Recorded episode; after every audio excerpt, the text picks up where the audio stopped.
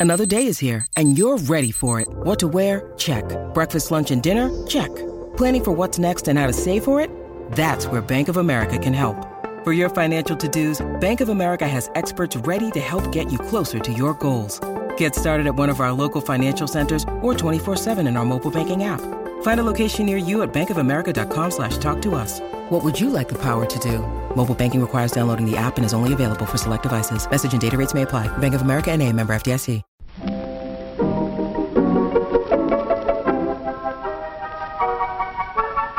Maybe it's just that you don't know how to use social courtesy. Oh, that's old fashioned. Watch how Lizzie Post and Dan Post Senning act as host and hostess. They know that courtesy means showing respect, thinking of the other person, real friendliness. Hello, and welcome to Awesome Etiquette. where we explore modern etiquette through the lens of consideration, respect, and honesty. On today's show, we take your questions on guests exploring your home on their own, dealing with tension between clients as a dog behavior consultant, foreign language etiquette, and inviting child free friends to kids' birthday parties. For awesome etiquette sustaining members, our question of the week is about stepping away from a group activity, but not leaving the group of friends. Plus, your most excellent feedback, etiquette salute, and a postscript on textiquette and digital stationery. All that's coming up. Awesome Etiquette comes to you from the studios of our home offices in Vermont and is proud to be produced by the Emily Post Institute. I'm Dan Post Senning. And I'm Lizzie Post. Dan, I feel like there's probably etiquette going on in our lives. I know in mine, I, I mean, it happens every day, right? Like it happens every day. but I actually got invited over to a little dinner party the other night. It was just like me and the, the couple and their kid. Oh, Um, really? Do yeah, but tell. I've got to tell you the funny part about it. So, you know, I have friends, imagine that.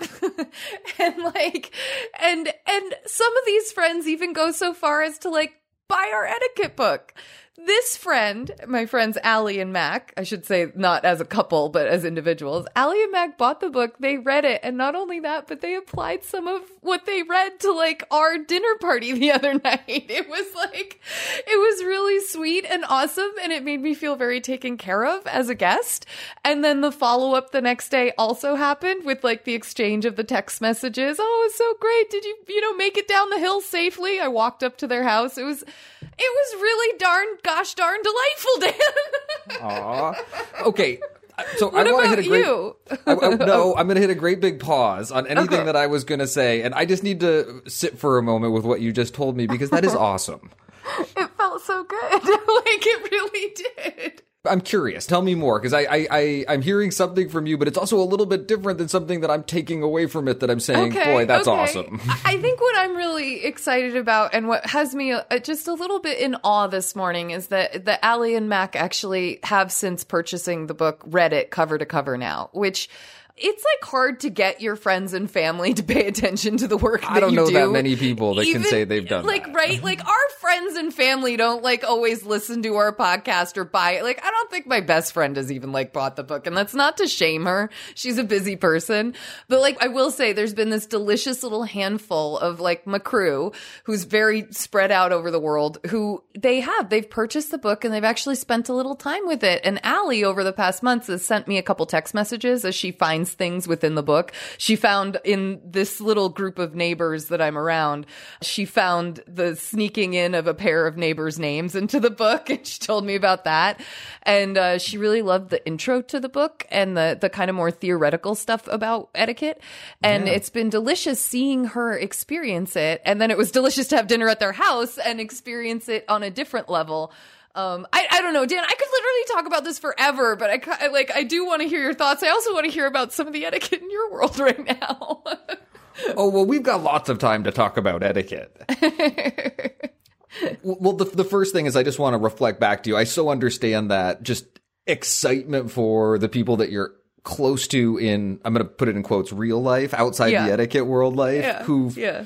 You know, reached over into that etiquette world and, and, and found something of value, something of interest to them, and, and particularly the book that you've worked so hard on recently. It's a good feeling. and I want to give a big pass to all of the people that we know quite well personally that haven't done yes. that yet. Because thank you, thank you. Yes, yes, it yes, is a yes. 400 plus page book. It's non-narrative. it's it's it's a bit of a lift. I think it's an easier, better read than people think it's going to be and I appreciate that that is a an effort that it takes to discover that. And I also think there's something about knowing people where they just feel like they've already got access to it. They don't need to read the book cuz they they know you so well. True, true, true. Yeah. But the other thing that I'm thinking about was an intention that was a very strong intention of yours about this book from the very beginning. And it was in response to how difficult it had been to host dinner parties because people just didn't know how to respond. They didn't know Yeah. what the expectations were or how to behave or because they didn't know how to behave, they didn't think it was easy to just say yes and come or mm-hmm. just respond to the invitation in a timely manner that set you up as a host to do the job. And one of the, the things that I'm most proud of about this book is the work that, that you put into, and I, I hope I was supported. I was gonna of- say this is you put a but, lot. but this was a really a particular vision of yours, I think, Oh. for this book is that you wanted to walk people through being able to entertain and entertain at home and see that that's a doable thing and that whatever level of formality you want to do that at, there are some things that make it go well and can, can open that up as a possibility in your life. And it sounds like it worked with some of your closest friends, which is just so cool. no, it really did. I've really enjoyed getting to know this couple. I met them while dog sitting. They're the neighbors to the house that I dog sit at. And so whenever I'm dog sitting, which I'm doing right now, we, we always get together and we've made vows to get together outside of my dog sitting as well. But this was my, my chance on this uh, stint that I'm on right now to hang out with them. And it was just really lovely. It was just so exactly what it needed to be. It didn't last too long. It wasn't too short. It wasn't a complicated meal. It was delicious. Everyone enjoyed uh, their daughter. I love this. She eats at the dinner table and she eats whatever they are eating. And sometimes they eat, you know, fish sticks and, and french fries and stuff like that. It's not like it's all adult stuff, but it was a real delight to experience that just so, so well. You know what I mean? I know not every night is like that for every family, but like I happen to catch him on a great night. And then I just, I just love the little follow up texts today. Like, hey, did you get down the hill okay? Like, it just was nice. I, I'm, I'm doing a chef's kiss here. Mwah. it, was, it was really, it was, it was lovely. It was all, all the things you hope kind of a casual, but still polite evening would be. I'm so glad that you are finding an increasing dosage of etiquette in your world, Lizzie Post. well, thank you. And, and I'll come. you, I'll come ready. Next week's show will start, and I'll give you some etiquette from my Oh, world too. Is no, that a fair? Really? Is that a fair you, deal? You're gonna just focus on mine. We're not gonna get to yours. Well, no, because we have something else we have to get to. oh, we do. We have some questions, don't we? We do. All right. Well, I am excited to get to those. So, shall we get to some questions, cuz? Let's do it. When you need mealtime inspiration, it's worth shopping Kroger, where you'll find over 30,000 mouthwatering choices that excite your inner foodie. And no matter what tasty choice you make, you'll enjoy our everyday low prices, plus extra ways to save, like digital coupons worth over $600 each week. You can also save up to $1 off per gallon at the pump with fuel points. More savings and more inspiring flavors make shopping Kroger worth it every time. Kroger, fresh for everyone. Fuel restrictions apply. Awesome Etiquette is here to answer your questions. You can email them to awesomeetiquette at emilypost.com. Leave a voicemail or text message at 802-858-KIND. That's 802-858-5463. Or you can find us on social media. On Twitter, we are at Emily Post Inst. On Instagram, we are at Emily Post Institute. And on Facebook, we are the Emily Post Institute. Just use the hashtag Awesome Etiquette with your social media post so that we know you want your question on the show. Our first question this week is about a nosy guest mess. Mm, ooh, ooh. Dear Dan and Lizzie, my husband and I often host my out of town family for Thanksgiving. My family is relatively large, so some of them stay at our house and others stay elsewhere. Our guest rooms are upstairs, along with a guest bathroom. One family member who does not usually stay overnight with us makes a habit of going upstairs and looking around. As it is my house, this makes me feel particularly uncomfortable because it makes me feel like a bad host to have someone possibly looking through my guests' things. Oh. There is an additional guest bathroom on the ground floor, so this person really has no reason to go upstairs at all. I believe this individual is well meaning. She's just a little bit unaware of social boundaries and probably doesn't realize this behavior is invasive and inappropriate. I've asked myself if there is any understandable reason to go upstairs, but it doesn't seem like there's an explanation other than snooping. She goes upstairs for a long stretch of time, and I can hear several doors opening and closing. Additionally, this person has been to my house when no one is staying, and I have happily given her a tour of the whole house. Is there any way to politely ask this person not to snoop through my guests' bedrooms? Or is it better to say nothing and apologize to my overnight guests? Unfortunately, they also have noticed this behavior. I would imagine that feeling called out would make this person feel uncomfortable, even in a one on one conversation. However, her actions are making others feel uncomfortable.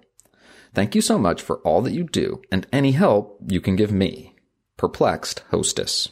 Perplexed hostess, you get some Emily Post gold stars here. It sounds like you're a delightful host. And I love the way you're thinking about not just your own privacy, but your guests' privacy, and that you, as the host, are sort of a protector of that and questioning how this behavior impacts guests and letting us know so many of these details that the guests have been have noticed this behavior too and that you've apologized to them for it you recognize this is a bit of a problem i feel like dan I'm going to make a suggestion that isn't my typical go to. and I'm curious what you're going to think of it.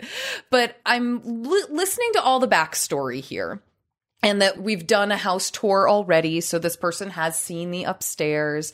That really, this is what I think of as a good definition of snooping.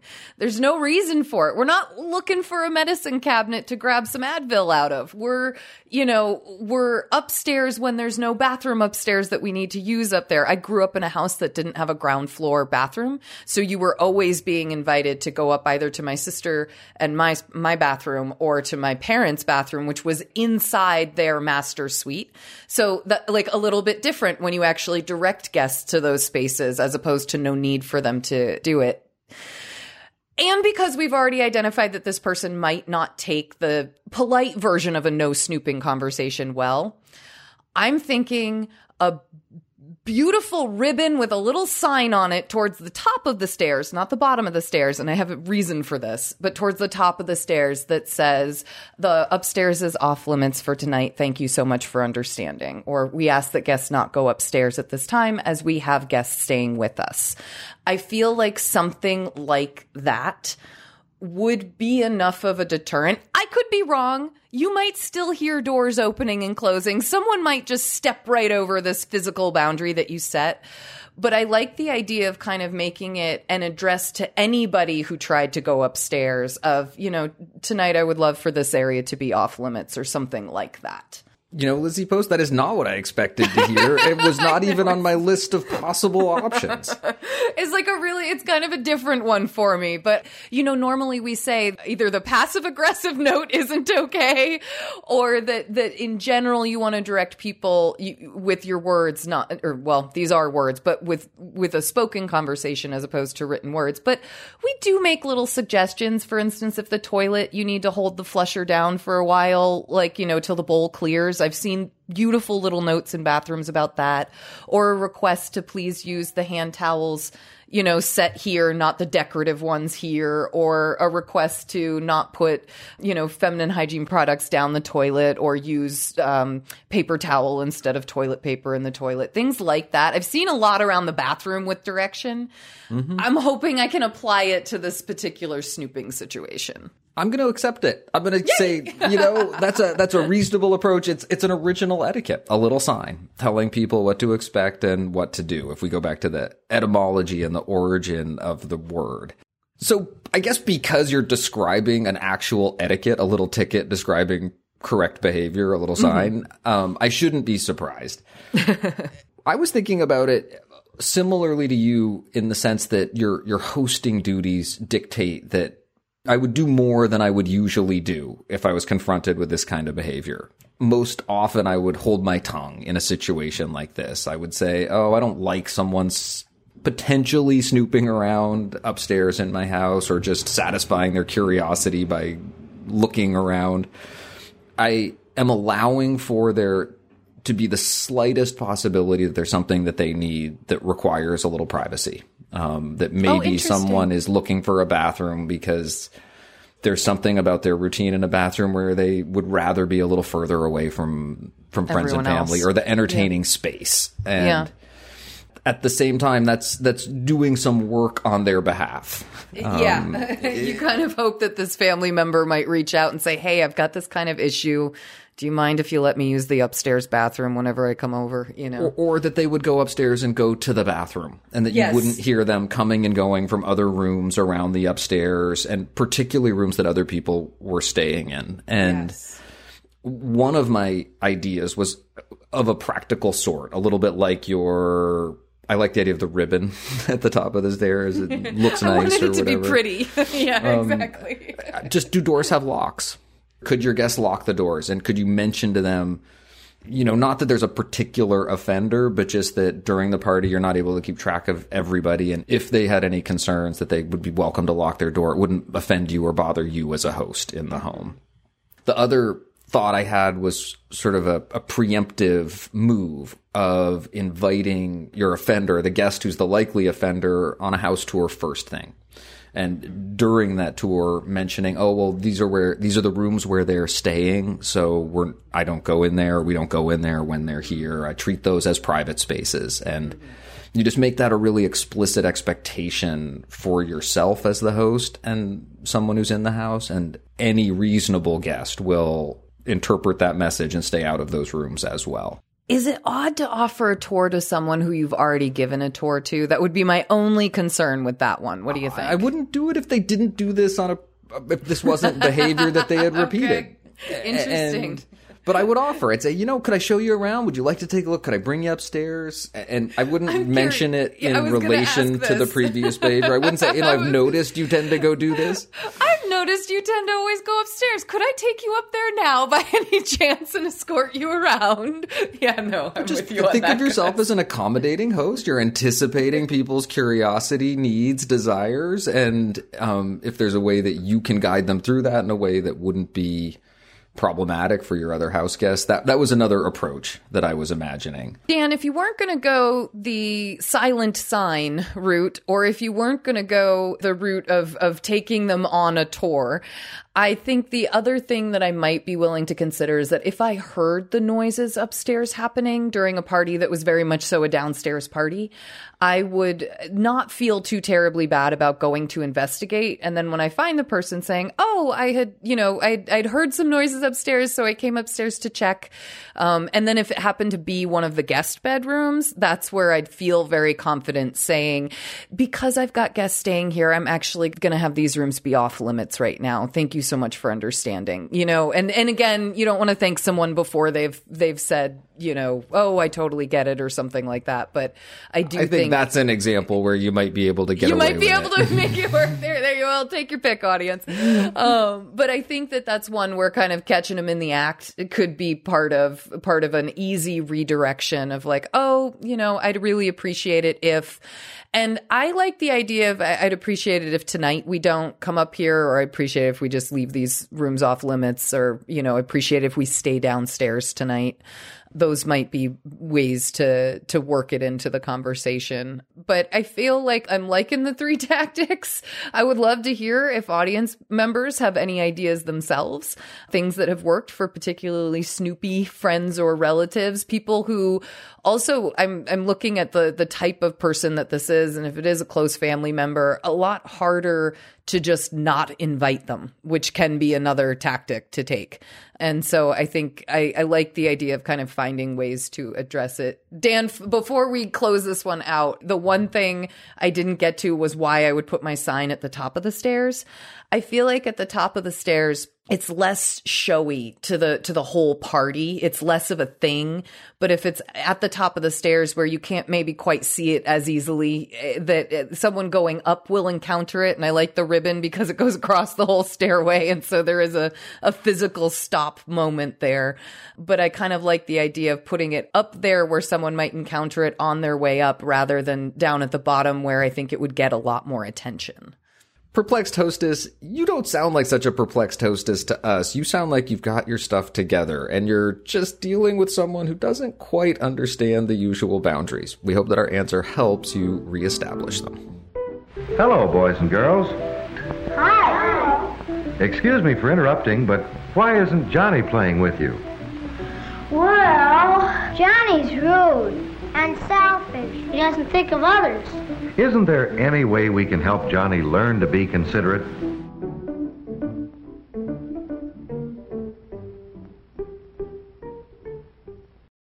Our next question is titled Dog Drama. Hi, Lizzie and Dan. I am a dog behavioral consultant. I've been able to incorporate your principles into the relationship with my clients and their dogs. For this, I cannot thank you enough. Most of the dogs that I see have severe behavior issues.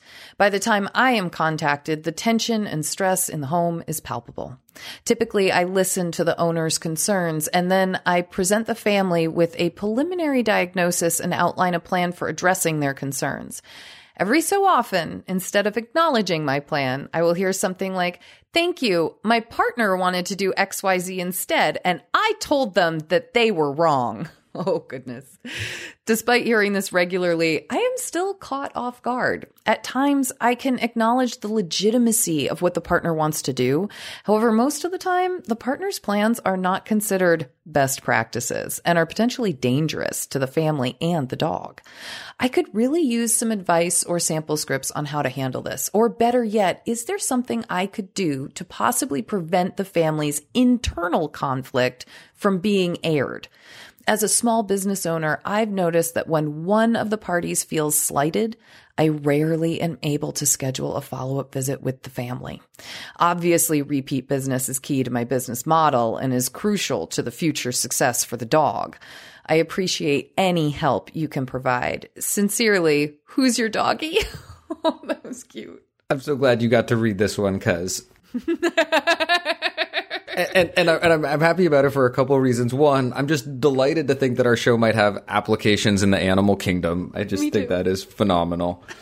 and there was an element of this question that really resonated with me, and that was the part of feeling like you're arbitrating a fight you were never a part of because. Mm we don't know what that's like at the Emily Post Institute. No, never. None of you. E- no, no, no. No one has ever taken any advice that we offer yeah. or support that we've provided and used it to then turn around and and attack Told a family so. member or uh, get a one up on someone else because no one would ever do that. No, no, nobody. We're we're all above that, aren't we?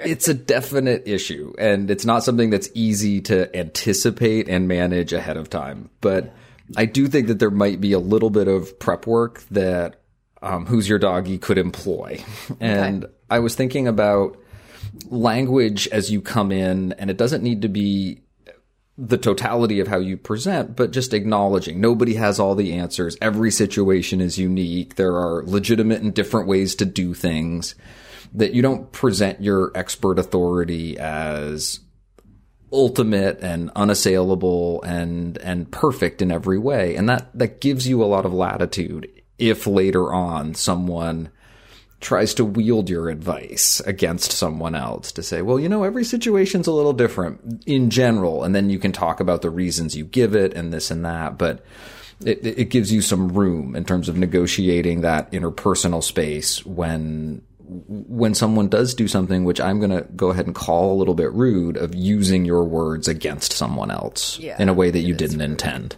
Yeah. Yeah. I think one of the places who's your doggy might be in in a tough spot on because first of all, I really I I I love the humbleness of that attitude. I also love the reality in most situations of that attitude. And I would just say for who's your doggy, you might want to come up with a list of the things that are more hard and fast and the things that are more open so that you kind of know a, a couple directions to go on particular points. Because I know that with dogs and behavior, you know, we've come a long way, a very long way, but there is some old school belief can go back as far as it's okay to beat your dog into submission. And I would be cautious about leaving space open for that kind of behavioral correction. But I do think leaving a lot of space for, and this is what the trainers at Fetch the Leash did that I was so impressed with. When they're getting to know people, they really leave their mindset open to all the different ways that people might have experienced training or working with a dog from those very negative reinforcement driven practices all the way towards fully positive or, or, only positive reinforcement practices. I love the fact that Dan, where they start to move into your type of language, that they recognize how long it takes to really change a dog's behavior. That, that some things you can do with food reward and things like that. And, and you can see changes really quickly, but other things, for instance, like barking, it could take you well over a year or more to work on that with a dog. And I think setting up the expectations might also be a place that helps you create more room in this relationship as you, the trainer, start to identify, or the behavioral specialist start to identify the issues um, and the environment, both like of the dog and of the environment and it's a, that it's in, and the people that are working with it that that could really be kind of that open space that you're talking about, Dan. I have a sample script question for you. Oh yeah, let's hear it. I was imagining or wondering about three people sitting in a, a space together and someone presenting a, a plan of action and the the people that they're talking to, one turning to the other and saying, "See, see, I was right, you were wrong." Mm. I think it's okay, even if you were going to stick to your um, plan. Stick to your plan. Stick to yeah. your conviction that what you're recommending is is sound and and is a good approach, is a professional approach. To say that, that you could address the particular language that's used. Now, something like, pardon me, I, I never said anybody was wrong. I like that. And I, I, think that's okay to say, even if yeah. your advice is different than the the plan that they would take. You didn't say they were wrong. You said mm-hmm. you thought this was a good way to go, and you didn't yeah. set it up in contradiction to anybody else's opinion yeah. or idea. And I, I, think that you don't necessarily need to surrender the position that you're taking, but I think you can also say that that particular rudeness wasn't something that I wanted to own or don't want to continue to own or, or sign off Participate on. Participate in or something like that. I also think maybe, um, leaning into it so when you hear that that um, see i was i was right and you were wrong that that saying something along the lines of you know way more important than who had an inkling of which training direction we might go after a meeting like this is do you feel comfortable with the training plan we're setting forward and is it something that you feel you can enact and and work on to help benefit your dog so in other like words that. trying to reframe it like this isn't about oh you were right and I was wrong. It's about what did the the specialist that we just hired come in to say and how can we enact that? Is that something the two of us, the three of us, the five of us as a family can can work on for the benefit of the dog. So always reframing whatever the couple or the parents of the dog or the parent of the dog is kind of I want to say trying to wrangle into their perspective and instead always reframing everything about how it's going to benefit the dog and creating success for the future of the dog. I'm starting to like this answer more and more, and I'm starting to think it might also provide you with an opportunity to address some potential doubts about what it is you're recommending. If there is yeah. somebody sitting in the room who really would take a different approach or thinks very differently about this kind of thing than you do. You're right. In you- some ways, getting it called out and having an opportunity to be the one to address how you see that maybe not working in the same way or being just very different than the way you would approach it is a chance for you to actually put your stamp on that perspective and address I don't want to call it what's wrong, but what, what, what, what the other person in the room might call wrong about the other approach or idea. Dan, I also really like the idea of who's your doggy taking some time and maybe who's your doggy you build this into some of your sessions or, or, or allow specific time for it but to talk about the wrong behavior or the behavior you know that that moment that that someone would say i think this training method would work really discussing why that's not something you lean into. I am sure this is something you probably already do, but you might even try building a little bit more space for it and saying, you know, this is the part of the session where I really try to address why I'm not suggesting other things for you to do or things you might have heard of or seen, you know, on the internet or maybe even heard from a vet in some cases. I don't know. I don't know how, how, how close the who's your doggy behavioralist ends up aligning with vet, vet advice.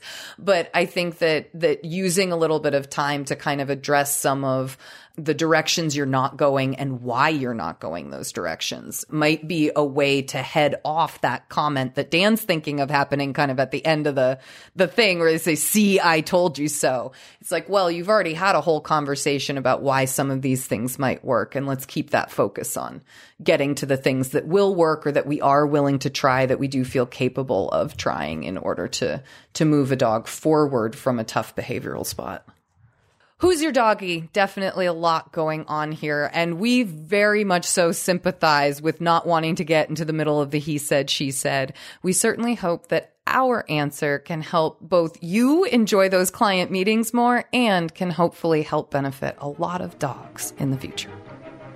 Irv Pronsky has spent eight years with the Sheriff's Department, the last two in the company of Iro, a German Shepherd police dog. Iro searches in response to his master's commands. Through his keen senses of hearing and smell, a police dog can search a building more effectively and more quickly than can an officer by himself. Our next question is about foreign country conduct. Hi, Lizzie Dan and Chris. Your ad for Babbel got me thinking about the etiquette of foreign language exchange and prompted a question for the podcast. Could you share some tips for using local language while traveling? Should I attempt to use the basics of the local language, even if I can't use it to carry on a further conversation? For instance, I don't speak French, yet Babbel may help with that. Ha! While traveling, I was once told by a person I had greeted in French that I should not use French greetings if I can't speak the language. I suppose I put them in an awkward position when they started chatting with me in French only to learn that I didn't actually know the language. This makes me wonder how to be honest while also showing respect for the local language. What ideas do you have for graciously interacting with someone who's developing their English skills? Is it okay to coach them through a conversation, or would doing so be rude? When I speak my second language, Lithuanian, I sincerely welcome it if someone offers me a new word or a grammar correction. But I hesitate to offer that kind of help to folks when roles are reversed. Another question. Given no other alternatives, I've seen people navigate language barriers by typing what they would like to say into Google Translate on their phones and then showing that to the other person. Is that okay? Do you have any thoughts on how to do something like that well? I found you through higher etiquette and have latched on to all your work since. Thank you so much for what you do. Your advice guides me through my everyday in Cleveland, Ohio, and has really improved my relationships and perspectives. I appreciate you all. Neris. Neris. I, but Dan's got the best line. Dan, say it. Dan, say it. Welcome to the Etiquette Nerd Club, Neris. Yes. Neris, thank you so much. Thank you for finding us through higher etiquette. It's actually one of the reasons that we were excited to do that book. Um, we hoped it would expand our audience in a way that we were interested in expanding it. And so I, I just welcome and thank you. I also just thank you. This is such a beautifully thoughtful email to us. You're really, I mean, you, you just see so much good etiquette work going on around here. For me, Dan, there were a couple things that came to mind right off the bat. And and number one was Emily in Paris and the Netflix show because she starts off by not having expected to go work in France. She wasn't prepared, hadn't learned French, and she was doing that Google Translate thing like all the time. And it was both working for her and irritating, I think. And it's it's kind of fun to see how that's changed throughout now a third season of the show. Um, but it's a great illustration of that particular thing. And is it rude or is it helpful? You know? And then I also just really appreciate the, um, the difficult position that we all can be put in when it comes to a foreign language where do you try your best to get as many words, especially greeting type words or basic words down and use them and then apologize because you can't speak more? Or like the French person that Neris encountered, is it insulting to almost like make it seem like you might be able to enter a conversation, but then basically be able to say nothing but hi and thank you, you know? it's a debate out there. I know from our etiquette advice, we always tell people traveling to countries other than oh, traveling outside their countries that it's great to look up those magic words type words to have a small understanding of how the language functions so that you can participate on a very basic level. I still think that's pretty good advice personally. I couldn't agree more, Lizzie Post. I think that you have to start somewhere and it's the most basic of courtesies to make an effort with the language of any place that you're visiting. And the fact that you can't learn the entire language should never preclude you from going or from getting started. And I, think it's something to be aware of. You might learn how to say, I only speak a little Je parlais un petit peu. there you go. and and I found it one of the most useful early phrases to learn. And I, I, I just wouldn't ever want to dissuade anyone from investing in and, and making the effort to learn in the language of any place they're visiting the most common greetings and goodbyes. As you suggested, magic words can be very helpful. Mm-hmm. I would like, or could I see, or where is the restroom or bathroom? Always the best one. um, I'll tell you, learning your left and your right, mm-hmm. or how directions are most commonly given or expressed or shared, is another, I think, really obvious early choice for me as well. I think it's so unfortunate that Neris ran into someone that scolded them for making that yes. effort. I would consider that the bad etiquette in the situation. And yeah. we're always hesitant to call out bad etiquette on this show. In this particular case, I will leave the associations connected with it aside and just say in that particular instance, I don't think that that was, um, that was helpful, useful, or, or, or even good advice for thinking about how to behave in future situations. Well, Dan, it reminds me of the kind of end of, of Neris's comments where they're asking about how should I treat folks, you know, who come who come visit and are new English speakers? I love that flip. Yes. I know. It was just I'm telling you like we've got some really brilliant emails today, guys. And that is one for me where especially when I was in a service position, so either when I worked any of the various restaurant or food service jobs that I've had or when I worked at the um, male clothing store, it was really important for me and I I know this just might not be everyone's MO but like it was really important for me to try my hardest to make that space if I found there was a big language barrier between myself and the, the person I was serving. I wanted to make that space as inviting and easy and gentle for them as possible because I know what it's like when I'm in a different country and I'm uncertain of things and I'm hoping people are going to be nice.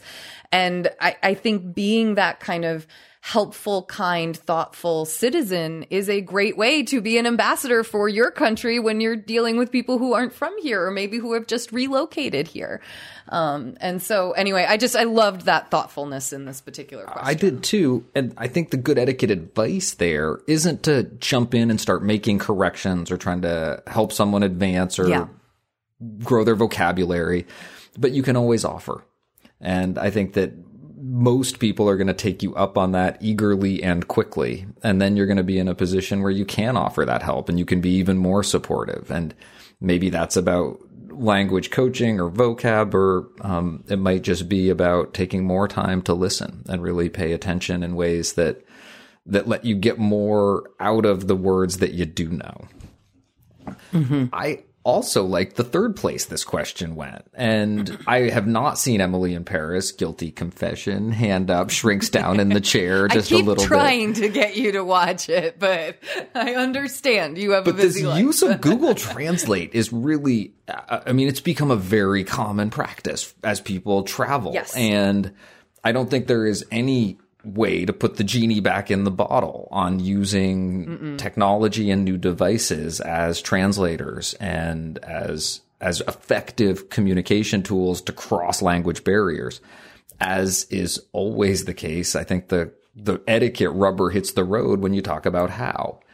And if you walk around barking things into your phone and then hitting a button and pointing it at people and expecting that they're going to interact or respond well to that, I think you're you're in for a surprise or you're not going to get as good a result or response as you might hope. And Dan, I think also if you just are mid conversation, you pull out your phone and start typing frantically into it, someone might think you've exited the conversation, like that you're you're off doing other things. So finding something like the language to say, let me use a translator one second and then typing it out. You know like f- figuring out how to say some of those types of things might might i think make it less of a abrupt moment when you decide to turn to that translation app. Learning a greeting in the local language, making eye contact or deflecting your gaze if that's the more appropriate and respectful thing to do. Mm-hmm. But figuring out how to mm-hmm. approach how to approach someone with humanity and to to make that human connection. And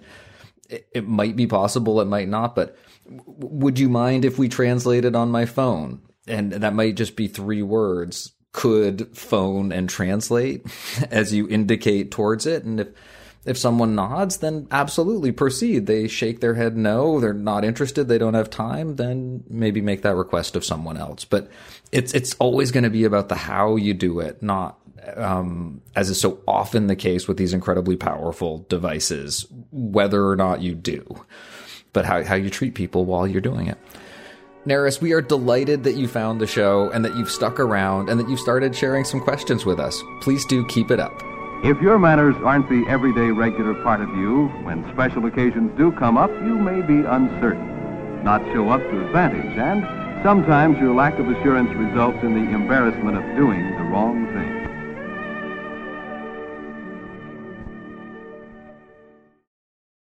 Our next question is titled Child Free Friends and Festivities. I am so curious what this question is going to be about. Hi, Lizzie. Hi, Dan.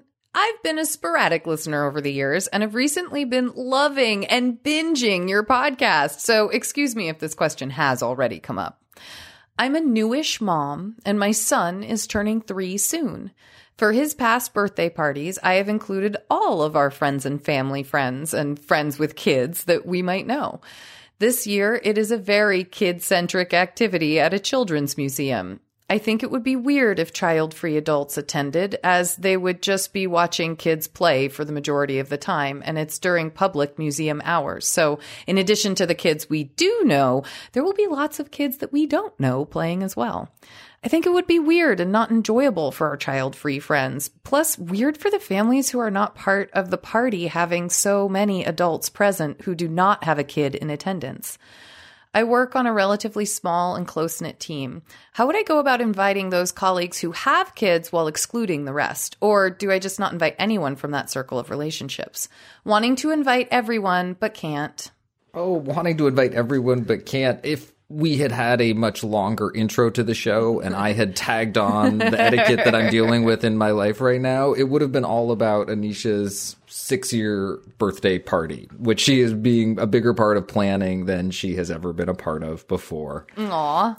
Kids' birthday parties bring up so many questions, so many etiquette questions that we even have a little subcategory of answers to kids' birthday party etiquette questions that that we've developed over the year because it's such a such a frequent point of concern for people or, or, or um, place where people deal with some questions. And one of the reasons is that there is a natural thing that happens, and it sounds like you're navigating it a little bit right now, where when you've got a, a little little baby, the party is for them, but it's really for the adults in their life that that celebrate them and take care of them. But you reach a point where the birthday starts to become more about the kid and it starts to be them that are playing the role of honored guest or mm-hmm. maybe even host. Mm-hmm. And that was going to be where I was going to start to center my etiquette advice for this question. And that if your child is getting old enough, it might be helpful to think of them as the honored guest and to really focus the party on them. And that might mean that not inviting certain people from your your work team isn't about you not inviting them. It's about them not necessarily being set up well or, or, or, the creating the kind of environment or party that is the best for your honored guest. And that's where you want to keep your attention. I wouldn't worry so much about it being weird to have people that don't have their own kids coming to the museum or coming to enjoy or celebrate yeah. a birthday. I think that that is a very natural thing for people to do in the same way we like going to the birthday parties of one year olds and two year olds because we enjoy supporting the parents and the kids. The same can be true at any stage in life. But yeah. the question that you're asking might be better answered by is that the right kind of guest for the kind of party that you're throwing. And it might be or it might not be. But I, I, I wouldn't worry too much about the weirdness of it. And I would mm-hmm. think more about creating the kind of social mix that'll create the kind of party that you're looking for. Dan, you're headed in the same direction that I am, which is I think you don't even worry about who's got kids and who doesn't have kids. I think and again, as Dan's pointed out, this may start as like a slow shift. It might be a very abrupt shift, but at some point, you're going to be asking your kid, who do you want to invite to your birthday party this year? And you might have a really close group of maybe a mixture of some family and some friends who are people, whether they have kids or not, who are always going to be invited to this kid's party because they're really the core grown up group of people in this kid's life. As Dan's pointing out, there might be some parties where the party itself is far more conducive to kitty things. I'm thinking of like, if my nephew had a party at this place called Monkey Do here in Burlington. Dan knows it well, or it's in Williston. I don't know, it's somewhere nearby. And Monkey Do would be a place where I think, correct me if I'm wrong, Dan, it's a lot harder for the adults to like to jump in and do at Monkey Do. Is that kind correct? of? Although I've been guilty it's of getting right in the ball for the, tank. The yeah. kids. Have you been? Okay, okay. I've only been to the trampoline park, so and I know that that is a very mixed kids and adult venue. Um, that's one where I think inviting everybody would be really good. But if, for instance, the play place is much more about the kids being let loose in a giant play area and the adults kind of hanging on the sidelines, as so often happens that's the kind of thing where, yeah, I might wonder. But at a museum where there's things to learn and engage with, I just, for me, I think not worrying about, and granted, this is like a biased opinion. I'm a childless person. And so, and, and some people would prefer you say person without children also. That's another thing to just take note of. But I think it's important to not, I think, judge it quite so much on whether the invitees have children or not, but more so, is this a part of the group that would really make a lot of sense for this party? Um, and I am with Dan. That does really shift. The focus of the party shifts about like kind of around ages four, five, six. I feel like you start having more of the friend group and less of the big family party, or you might even split it and have two parties, one with the family, one with the friends. My sister does that for her kids because uh, they're able to do that. Um, there might be some people there that you yeah, don't know. That, true. Well that are better friends to your child or more connected to your child than like, they are to you. I, I think so. And so for me, wanting to invite everyone but can't, I think I would I would switch up my dividing lines and I would think a little bit more carefully about this party and what the goals are for the child for the party and let that be more of a driver than whether or not people have kids or not. I think there are a couple other etiquette points that are important to make here. One is that theoretically, mm-hmm people shouldn't be offended that they're True. not invited. so when thinking about managing work relationships, I can understand and appreciate the awareness of the small team nature and that some people might become aware that other people are going and other people are not.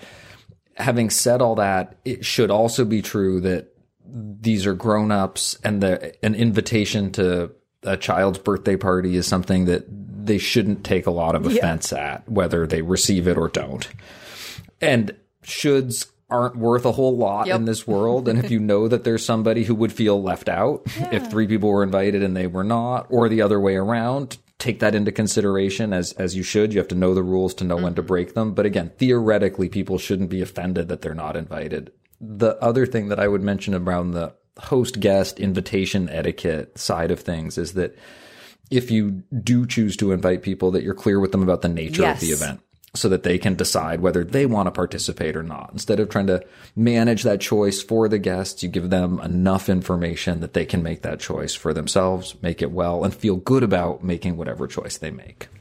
Wanting to invite everyone but can't, we certainly hope that our advice helps you to do a bit of a frame shift around this particular party and that you have an event that your child feels wonderfully celebrated for and that you as a parent feel great about hosting. Thank you for your questions. Please send us updates or feedback on our answers to awesomeetiquette at emilypost.com. You can leave us a voicemail or text at 802-858-KIND. That's 802-858-5463. You can also reach us on social media. On Twitter, we are at EmilyPostInst. On Instagram, we are at EmilyPostInstitute. And on Facebook, we are the Emily Post Institute.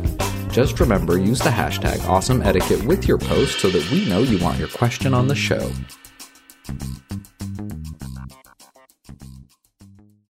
We certainly hope that you are enjoying this podcast. And if you'd like to consider becoming a paid subscriber, you can do so by going to emilypost.substack.com. You'll get an ads free version of the show, access to bonus questions and content, including our discussion threads and community. Plus, you're going to feel great knowing that you help to keep awesome etiquette on the air. To those of you who are already paid subscribers of our Substack, thank you so much for your support.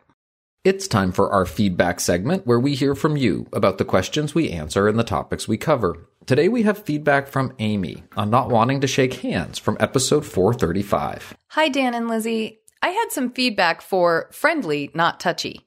Years ago, I worked teaching ballroom dancing every weekend between Thanksgiving and Christmas at the Dickens Christmas Fair. Think Victorian Ren Fair. And as part of the costumes, we all had to wear gloves. As it turns out, the gloves also had a practical purpose of protecting us from cold and flu viruses. The rules were gloves on when handling the guests, off when eating. Every night we washed them in hot water with some bleach to clean and disinfect. Maybe Touchy can find some fun gloves to wear that have a fashion forward look and can help protect her. All the best, Amy. Amy, thank you so much for this little tour, a Dickens Christmas fair. I love it. And and I also I love as you know traditional etiquettes and it's so much fun to hear the rules on for the handling the guests and off when eating. Amy, thanks so much for the feedback. And thank you for sending us your thoughts and updates. Please keep them coming. You can send your feedback or update to awesomeetiquette at emilypost.com or leave us a voicemail or text at 802 858 KIND. That's 802 858 5463. It's time for our postscript segment where we dive deeper into a topic of etiquette, and today is an exciting one. It's about text etiquette. Yes, that's right, text etiquette. And it's a special kind of text etiquette because we are very excited to be announcing a new product launch. Emily Post has teamed up with the High Note app creators to bring you Emily Post digital stationery for enhancing text messages. Today, Lizzie is going to chat with High Note founder Alexis Traina on digital stationery and all things textiquette. Alexis, thank you for joining us and welcome to Awesome Etiquette. I'm so glad to have you here. Thank you so much. I'm so delighted to be here. Dan and I are really very excited about this collaboration with you and your team at High Note. Your app is really about creating better, more meaningful connections between people as we use text message, you know, our most like common form of communication. As soon as you see a high note, you can immediately see where the need for something like this came from. Like I feel like that that would almost be too obvious a question to start with. But here we are communicating hourly with this bland, limited visual And you, my friend, spend a lot of time thinking about how we all operate in the world of texting and digital communications. I was wondering if you might be able to share with our audience what the top three things that you think we could be doing better when it comes to our text etiquette or what we call for this collaboration our textiquette. What do you think? How hmm. could we improve? I mean, I, you know, it's such an interesting thing because there is such a psychology of communication and the different ways we communicate. And most importantly, I think it's the different ways that we represent the different sides of ourselves. Oh, I um, like that. you know, it's almost like who I am socially is different than who I am personally and who I am professionally and who I am with my girlfriends and who I am with my mom friends. Yeah, and, yeah, you know, yeah. I kind of just started feeling like, you know, all of these sides wanted representation, not just Mhm. kind of one moment. It's like all the sides wanted to be represented. So it's almost kind of like, who am I at this moment? Who am I at 7 a.m. versus 11 versus 2 versus 10:30 p.m.? I love it. I absolutely love that. And so, you know, thinking about the work that we did, um, you know, I think that so much of it is prioritizing the importance of um, the connections in this kind of world of mobile living. Mhm. And I think that that's something that we just kind of always enjoyed together, you and I. Yes. And the importance of the care and the thought and the meaning of these communications, these moments. They're big, they're small, they're thoughtful, they're about um, honoring and celebrating life and each other. Mhm. And so I think that, you know, so much of what you say, just we've been kind of stuck in these blue and gray text bubbles a long time. And it's like people deserve better. I love know? that. I love that idea that people just deserve better. And there there was clearly a space to do this in. We had the capability to do it. And I'm curious. I, I feel like I've gotten through two of yours. What's the third point? What's the third takeaway mean, for textiquette? You know, I think we've lost that idea of that um, ability to bring ourselves to life. You know, we can bring ourselves to life in every sphere, and yet this one spot is very generic. So I kind of feel like communication should stand out. You know, Mhm. it wants to get noticed, it wants to leave an impression. You want to be appreciated for the gesture, for the Mhm. sentiment, for the care. And I think that in that, there's something really important about creating communication that reflects well on both the sender and the receiver. I love that concept that we're really thinking about the person that we're writing to. I absolutely adore that. One thing I've noticed from using the high notes is that on Awesome Etiquette, our audience is very familiar with Dan and I talking about how a handwritten note takes time and effort to put together and how often a text message or an email even can just feel fired off really quickly. And what I kind of love about the high note is because you're putting it to, I'm choosing stationery and I'm picking fonts and colors. I am putting effort into this note and it takes me a moment to construct it. It doesn't take forever. It doesn't take a whole lot of eh, like huge effort, but it does take some thought. And I think that that creates a more meaningful message, both for the sender sending it and trying to communicate that gratitude or that sentiment or that uh, welcoming invitation. And I just, I, I love the fact that you guys built so much option into the app because I think that does help with the idea of thoughtfulness, time and effort in using these types of communications and using them in better ways. Yeah, and I feel like, you know, whether you're applying for a job and or a college interview and or you're pitching a business, you know, it's like the importance of that follow-up to send a thoughtful note is indelible. And I hear it all the time, you know, Yeah. it's like that that extra step is so important and valuable and valued. Yeah, I think so too. I think so too. You can really feel it on the other end. That's what I like about this so much is that you can feel the extra steps happen and you're like, oh, wow, that's not just a blue bubble or a green bubble or a gray bubble. You know what I mean? That's got something behind it. I, I like the way the visuals can really help communicate the meaning too. You and I have spent a lot of time during this collaboration walking the line between what's appropriate for text messaging and what isn't. For example, if your friend shares on social that a parent had died, would you text them, call them, or send them a handwritten note? And we settled on the reality that this so depends. So much of the appropriateness with text messaging, whether it's a it's a digital stationery, a piece of digital stationery or not, was dependent upon the relationship, the nature of the bad news that was being communicated, how it was initially shared. Is there a personal moment, either where you expressed sympathy to someone or where you maybe received sympathy from someone, where you kind of went, oh, wait, that was like via text and it really felt okay. And I'm guessing that, of course, if it was wrapped up in a high note, it would feel even better.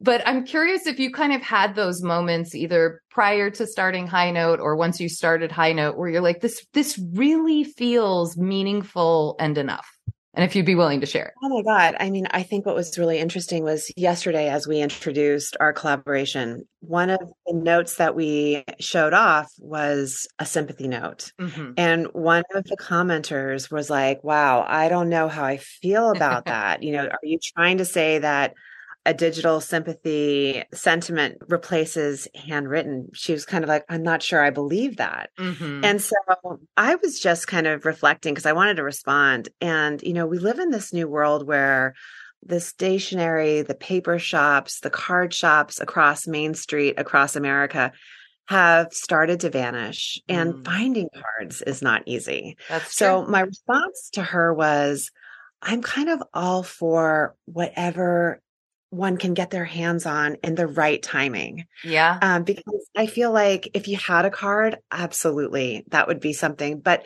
there's something about quick acknowledgement with that kind of thoughtful presentation sure. that we can get our heads around. And, you know, I think that being able to have access to those communications are what really matter. However, so we can get them. right, right. When we first discussed that sympathy card, we wanted to be clear that it was never going to replace a condolence card. And sympathy kind of has a broader application. So if I found out that you broke your leg, I could send you a sympathy card. Or maybe if you had COVID, I could send you a sympathy card. You know, those those moments in life where things are a bit down or or they're a bit rough. Um, a sympathy card can really play a wonderful part in someone being seen, someone's trials or tribulations being acknowledged, just a communication that lets us know others see us and care about us is so meaningful. But you're right. You you don't always have the moment to get to the card. The other thing I found so incredibly difficult about trying to stick to just paper was that if the message, if the communication about the injury or the thing is happening via text message, clearly the person who's experiencing it is saying, I'm okay with us discussing it in this method. And I would feel rude not responding to it at all just because it's a text message and taking the time to write a card that it's like you need both working at the same time, I feel like. And I just love, I love the way our sympathy card can operate not just for a death but and and also that you would really only use it if it was appropriate and the other person had started the conversation and let you know this news via text message well and i think to your point it's like you know typically speaking if we're going to be communicating by text in this very vulnerable moment there's very little opportunity in the blue and gray text bubbles for yes. voice yes. and tone yeah and you know uh, that level of connection as you said i see you yeah. i understand the gravity of this moment and i've really kind of thoughtfully considered what is the best communication for you because i found something very fascinating as i was doing early research one of the greatest success stories of paper communication yeah in the greeting space was this beautiful illustration of a basket of pansies. Aww. And it's called the rock star of all greeting cards. And really? Designed, designed, in the 50s. And it's this very charming, humble, almost kind of um, you know, it's like those old Valentines almost. Oh yeah, and, yeah, I know what you mean. And so what's so amazing about it and why it was so crazy successful was that this little basket of flowers could go the whole gamut. It was like a go-to for sympathies it was a go-to for get well it was a go-to for i miss you it was a go-to for thinking of you it covered the gambit so yeah. You could even do happy was- birthday, right? I mean, like, I thought it was so fascinating because it has endured the test of time simply because it is so versatile Mhm. and its general sentiment is with love. Yeah. It, that to me is really what we're talking about. All of these are expressions of love, affection, thought, care. What I loved about your collaboration, Lizzie, was you know, we really wanted to um, stay very true to the look and feel that has been your family's legacy, right? we wanted to um, really kind of create with fonts that reflected it, giving our consumers, users, the um, option for colors to I express loved themselves. that. I loved You know, that some option. People might love pale blue. Some people might like mint green. Some people Mhm. might like pale pink or gray or you know and then even in, within our collection there Yeah. were some that were standalone note cards Yep. and some that were uh, cards with envelopes and the ones that we really kind of collectively leaned to for envelopes had a lot more weight to them They did. no, they absolutely did.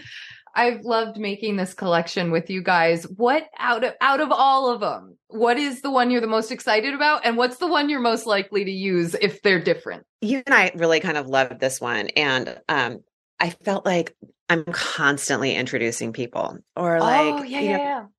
please meet or please, please. So when we did introducing, I felt like that was a very valuable note because again, you wanted to kind of, when you're introducing two people, you know, you want to convey, I think this person's special. You should know them. Yeah. Or I think you really get along. It's like, you know, and it also again reflects well on the sender and the receiver because Yeah. anybody who's making that introduction is obviously valuable to the other. Um, so I loved introducing, and then I'm always looking forward. Like I Yes. should have sent you. I, should have sent you- I sent you a text. I wrote you. You looking did. Forward. You did. I, I- I'm always looking forward. So I think that that idea and that language that was so carefully chosen by you was right. You know, looking forward to big and little yeah. and anything in between. Yes. Oh, I love I love that one for its versatility. For me, I like the checking in note because I feel like it is so versatile. I could check in about a meeting. I could check in to see how you're doing if you're sick with the flu or you're going through a divorce or the kids have been crazy lately. Like I feel like checking in is so versatile. I like you appreciate the I think the space that the introducing one is going to occupy because I think it's going to be so well used by people. I think it fills a void. I think that those introductions need to feel special. They don't look special in a just blank generic text message. I also think it gives them the gravitas. I think it sets the stage nicely. I think it does everything it really needs to be. But the one that I think I'm excited about, and maybe this is just my etiquette side here, is the RSVP note because I feel like I want, okay, I don't get invited to that much mm. stuff, but I feel like I want to use that note all the time. I want more people to feel excited about the RSVP to feel confident about it. We, it's a place where a lot of the times we're exchanging host guest dance stuff like, do you have any allergies or is your home accessible for me to be able to enter and, you know, be able to use a, a restroom and things like that. There's all kinds of stuff we have to check in about. And that RSVP note is, I think, one of the classiest things we came up with. I'm really excited about it. I'm so in agreement. And I think that the RSVP space, first of all, fun and you know, it's like the psychology of RSVP is really something. and I'm just been I've been noodling on it for a while because to be honest, we're all kind of really bad at it. yeah, I think I so. am. I'm worse am. from the pandemic. I know that that made me not respond as quickly to things. yeah, and I think one of the things that, you know, just thinking about etiquette and your world and what we're up to, I think COVID just brought so much of it to light. Yes. You know, it was like snail mail, God help it. It was like, you know, weeks out. So you never knew like person get that, you know, did it arrive? And then it was almost like with COVID, there was so much transition and vulnerability and loss. Mm-hmm. You know, we all knew so many people who'd lost loved ones, who had moved, who had done so, you know, who, you know, we're in throes of of transition and Yeah. significant world change. So, you know, just reaching out in blue and gray text bubbles was so acceptable and so um okay. Yeah. So I think that in that moment we saw a very informal world take place. Yes. And so, you know, it's the opportunity to kind of find um, where does that pendulum swing a little bit out so that we can make room for another layer of self expression and connection. I love it. I absolutely love it. Well, Alexis, this has been so incredible. And I want to close out our interview before before I get to where everybody can find us on high note and everything by letting our audience know that we are so excited to announce that on Friday, February 3rd, we are going to be doing a giveaway of five, count them one, two, three, four, five Emily Post Etiquette the Centennial Edition books to celebrate this launch. So you've got to go to our Instagram. You've got to go to High Notes Instagram. That's at Emily Post Institute and at highnote.app. For all the details, please enter, enter, enter. If you can, definitely sign up for the High Note app. We are so excited about it. We are so excited about this launch. Alexis, is there anything else that you would like to tell our audience before we take it away today? I just think it's such an honor for us to be sitting here, you know, on this show with you and Dan, who really are taking your great grandmother's extraordinary legacy into these modern times with so much passion. I mean, that is, that is so amazing and honorable. And I just think about her and like, you know, we've really had to discover and learn about who she was through this process. And what a woman. Like, I just Yeah. think to myself, you know, think about who she was and the megaphone that she was grabbing onto in times where this was brazen work. Yeah. And um, I love that you all are continuing that and really making it relevant and important. I think in these times where we're living kind of with in mobile li- life, yeah. we need we need it. We need Oh. your work. So Well, it's an honor for it's an honor for me and our team who just have so much respect. Thank Oh, you. Thank you well, for having us. thank you. Jumping. it's been such an uh, such an awesome journey. Where can people find out more about High Note? The best place is really to dive into to find us on Instagram. Okay. Because we're really telling stories there. Like right now, we're knee deep in um, Emily Post. Yay! Uh, Thank you. and, you know, we're really talking about um, a lot of the things that were really special and important to us about this capsule. But one of the things that I love most that we're really able to tell on social media is your incredible notes. So, what when we were creating, we asked Lizzie, "Hey, listen, each of these twelve notes." Um, could we create almost a master class of correct etiquette and how to create every single um, note in its need? So RSVP has all the correct and classic communication that one would have when sending an RSVP. Introduction has the beautiful language um, that really sets the stage for a really beautiful introduction. Um, checking in um, has all inspiration of how one would would elegantly and easily check in with another. And so I thought the idea of having this master class with Lizzie on these notes using the um, Emily Post approved language was such a treat and allowed us all to kind of reconsider how should I write this? Am I doing it right? Would Lizzie say it like this? Would Emily say it like this? What would they say? So if you're Uh, looking for what would they say? How would they approach? There they are. I absolutely love that. It was so much fun coming up with everything. Audience, please head over to High Note on Instagram. That's at high hi note app for all of this wonderful content. And don't forget to keep an eye out for the giveaway. Alexis Traina thank you so much for joining us today. The pleasure is all mine. Lizzie Post, thank you so much for putting this together.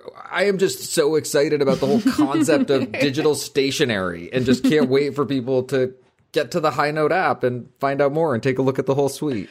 I'm really, really excited too. Um, I, just, it's, I'm beaming. I was so excited when you got to test out the app and test out our stationery on the app. And you sent me a confirmation about our podcast recording.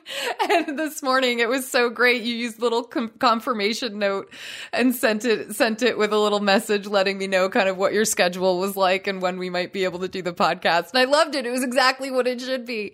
I'm really very excited about this. This was a super fun thing. This was one of those dreams come true. I had found the High Note app and was loving it and just happened to ask them if they'd want to do a little 100th anniversary edition promotion. And this is what we got. I couldn't believe it. I was over the moon joyed.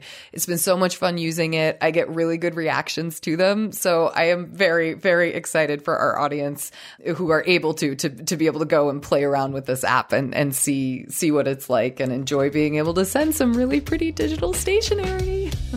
well, thank you so much, Alexis. And thank you, Lizzie Post.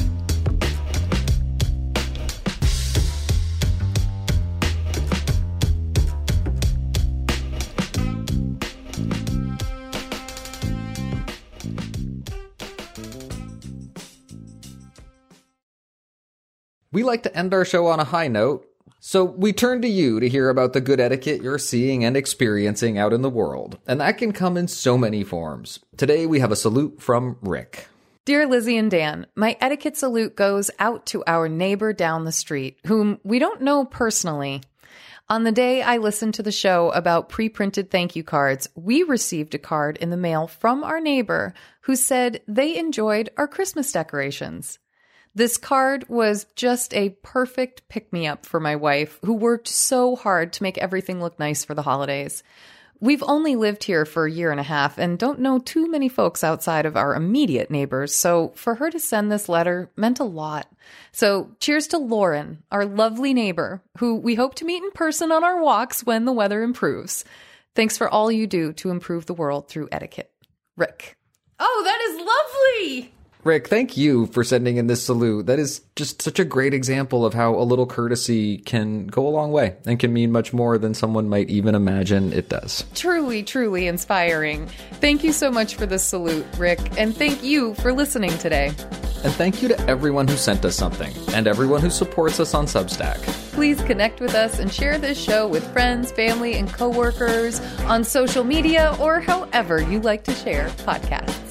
You can send us your next question, piece of feedback, or salute, and please do keep them coming by email to awesomeetiquette at emilypost.com. You can leave us a voicemail or text at 802 858 KIND. That's 802 858 5463. On Twitter, we are at Emily Post Inst. On Instagram, we are at Emily Post Institute. And on Facebook, we are the Emily Post Institute please consider becoming a sustaining member of this podcast by visiting us over at emilypost.substack.com.